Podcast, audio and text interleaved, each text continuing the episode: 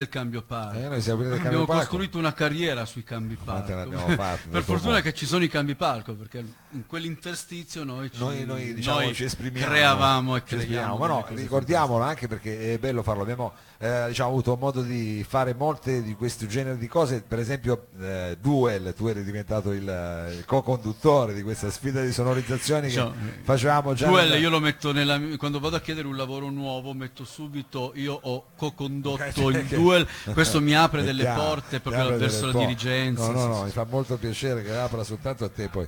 Allora, e- Uno e- dei due doveva uno dei vincere. due doveva vincere. Senti, e- allora, però siamo qui per presentare questo tuo nuovo Eh. romanzo che tu hai già un po', come dire, però hai già anche un po' fatto una sorta di... Sì, è un romanzo, però in realtà sono tanti racconti. Sì, è fondamentalmente un romanzo che, insomma, mh, s- spero, credo, che mi permetta di, di- di- di- raccontare un amore comunque per la letteratura. Quindi in realtà ci sono anche delle, eh, degli esperimenti, ci sono delle citazioni, è un romanzo estremamente citazionista, è un, romanzo dove nelle pieghe ci sono sempre eh, dei riferimenti che sono quelli dei miei maestri di scrittura a cui mi sono eh, ispirato, che ho letto, che ho amato, quindi c'è, c'è il pavese sotterraneo, ci sono, sono tanti scrittori, c'è il simbolismo francese della fine dell'Ottocento, c'è Paul Elar che quindi diventa come dire, eh, un- un- una guida, c'è poi tutto un canovaccio della musica torinese che è E ci sono anche le tue esperienze. Ci diciamo. sono delle mie esperienze autobiografiche, c'è la fiction, c'è il romanzo storico propriamente eh, detto, molto preciso rispetto ai riferimenti tautologici e, e di date, che, che- le citazioni che si fanno. C'è questa colonna sonora mutante che è rappresentata da un fil rouge che connette tra di loro i testi, per esempio, di un gruppo underground torinese come il Nero Orgasmo, che secondo me a un certo punto nella storia della musica non soltanto torinese ma mondiale ha rappresentato qualcosa di fondamentale, seminale. Io sto costruendo, ho costruito un altro romanzo dove il Luca Abort è, l'alter ego italiano di Kurt Cobain, dove io dico anche provocatoriamente hai voglia d'avercene, non nel senso che il vero nichilista era Luca Abort, non è stato Kurt Cobain per certi aspetti. Insomma, quindi Certo. voglio dire, c'è tanta carne al fuoco, talvolta anche fin troppa. È un libro che è simbolista fin dalla sua- dal suo involucro, no? cioè questa doppia mole in negativo, Rovesciata, una diciamo. diretta verso e l'etere- l'etereo, il cielo sublime, e l'altro invece verso i bassi fondi, quindi questo- c'è questa combustione fra il sacro e il profano, è un romanzo noir dove c'è un assassino seriale che praticamente miete vittime da tempo immemorabile fra i figli di Torino. Eh, insomma, ci sono de- de- un po' di racconti che cercano di raccontare anche delle esperienze appunto di questa città che è una città globale, è una città che è il contrasto di tutto, delle esasperazioni, delle contraddizioni, è la città industriale per eccellenza, avanguardia del capitalismo, ma è stata la città del biennio rosso e delle avanguardie operaie che hanno per la prima volta sovietizzato le fabbriche in Italia. È E- una e- città che è cambiata anche molto. è una città che si è diciamo. trasformata e qui viene raccontata anche l'epica delle Olimpiadi invernali con i suoi martiri, eh, con la storia per esempio di Sole Baleno, insomma con tante, tante vicende che si intrecciano tra di loro. Parte dal 1922 dalla strage di Porta Susa del, del- del- del 18 dicembre, quando Mussolini invia le sue squadracce eh, fasciste appena insediato alla guida eh, del, del governo da Vittorio Emanuele, eh, Mussolini manda nella porca Torino gli squadristi a dare una lezione a- agli operai e ai ferrovieri torinesi, infatti vengono uccisi in una settimana di mattanze dove le guardie regie erano ferme e gli squadristi di Brandimarti avevano campo libero, 22 ferrovieri, operai e sindacalisti che sono citati nella stele che noi troviamo a Porta Susa di fronte alla stazione. Da lì parte questo racconto che poi si disperde nei rivoli di uno dei più grandi ed efferati omicidi eh, seriali, o meglio strage che è stata perpetrata in Italia nell'epoca moderna, si tratta della, della strage di Villarbasse, dove dieci contadini coloni furono massacrati da una bandaccia di siciliani borsaneristi che furono anche gli ultimi condannati a morte prima che la Costituzione abolisse la pena di morte e che quindi De Nicola rifiutò di firmare l'amnistia. Si commistiona con i flussi migratori contemporanei, con la storia dei meridionali che vennero a Torino negli anni 60 e 70 a dire, eh, ingravidare il ventre della fabbrica. C'è la storia della Stella Rossa, eh, la fabbrica eh, diciamo così lager dove venivano in Corso Umbria eh, dire, ghettizzati gli operai di Mirafiori che rompevano i coglioni. Insomma, ci sono tante storie. C'è il cinema statuto come simulacro e storia di un, di un eccidio contemporaneo che noi abbiamo vissuto Che ha segnato, e, diciamo, che ha la segnato nostra- la storia di, di questo nostra- paese, simbolicamente un- la strage più grande in un cinema italiano nella capitale del cinema, che è Torino.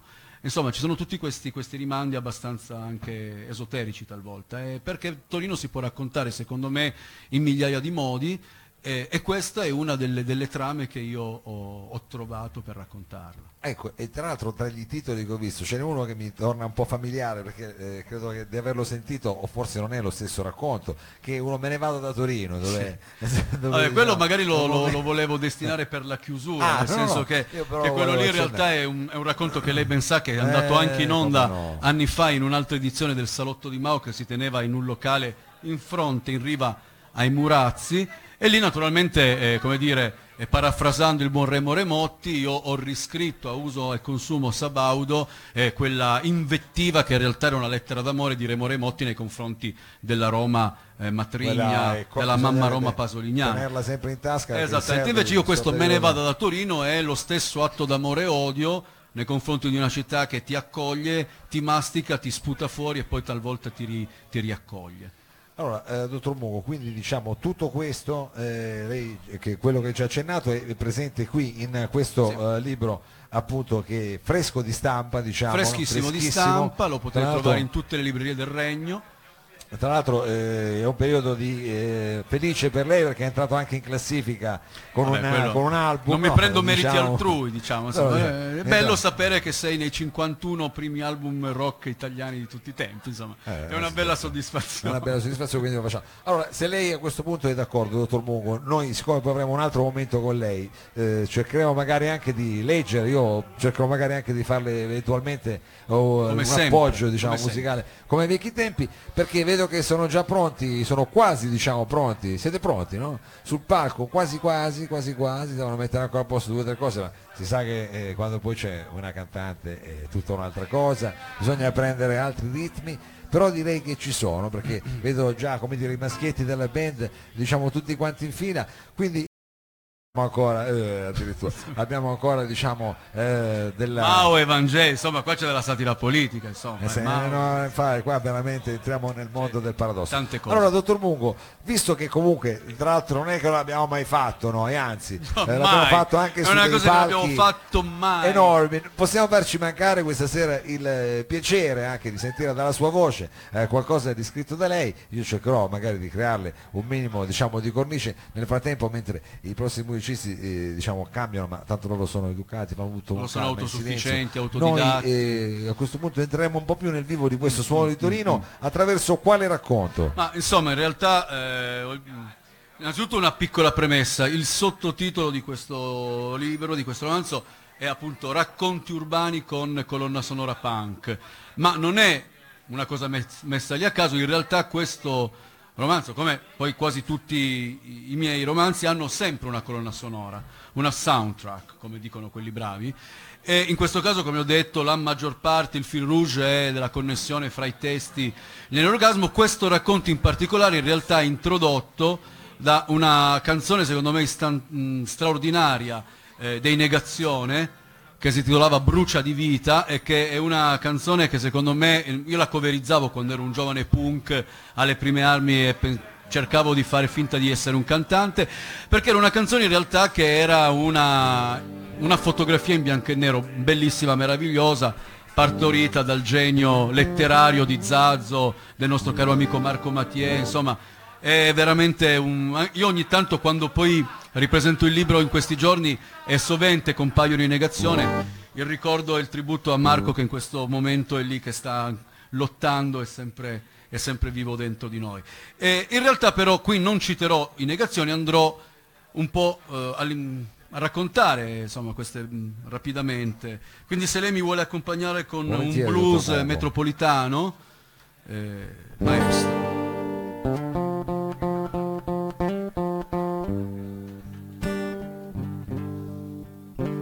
Soluzione finale.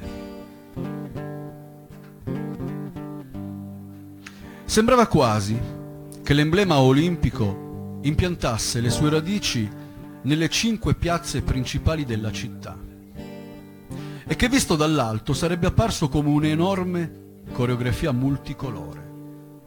I cinque cerchi da sinistra verso destra, blu, nero, rosso in evidenza superiore, giallo e verde i due inferiori. Ricordava, doveva averlo letto da qualche parte, che i colori olimpici indicavano i cinque continenti. Il blu l'Europa, il giallo l'Asia, il nero l'Africa, il verde l'Oceania e il rosso l'America. Il rosso del sangue, una sua ossessione. Pensava che prima o poi il sangue si sarebbe espanso a dismisura, tracimando dalle piazze di Torino e imbrattando muri e strade, non ettolitri, bensì quintali, tonnellate cubiche di sangue umano, animale, soprannaturale. Sangue che sembrava più denso del liquido, più corposo e amorfo, e dava l'impressione che dentro avesse frattaglie e membra, condensa e grasso, cemento e frammenti di acciaio e alluminio e vetro e resina e plastica e ossa e denti e vertebre e frammenti di epidermide e filamenti muscolari ed ernie sovraesposte. Bulbi oculari tumefatti ed enfiati a loro volta di sangue nero che guardavano, rivoltati su se stessi, il lento e inesorabile soverchiante, putrefacente tsunami globulare. Sangue rosso ovunque, che scorreva entrando nei cortili e nei portoni, negli scantinati, nei box out e nei parcheggi multilivello degli ipermercati. Abissali pozzi artesiani inghiottivano le statue di bianco marmo, imbrattate di insolente rosso fino a decostruirle come alimenti in digestione attaccati da succhi gastrici imbarazzanti travolgendo le macchine parcheggiate in doppia fila, spazzando via gli zelanti vigili urbani posti a guardia della zona a traffico limitato, e oscurando di scorie di emoglobina, piastrine e globuli bianchi e rossi le telecamere piazzate ovunque a monitorare, controllare, proteggere e violentare la privacy, la libertà di delinquere impunemente o semplicemente di infrangere le regole. Il sangue si sarebbe ingrossato innalzandosi come il cerchio che si chiude, generato dai cinque cerchi olimpici, ed emergendo come lo Spirito Santo il terzo giorno sopra la catacomba e trasmutandosi come il miracolo del sangue congestionato di San Gennaro gonfiando le arterie di questa città cadaverica, come quando il Po si era ribellato alla semina dei detite industriali e cementigeni, sommergendola di fango e di merda.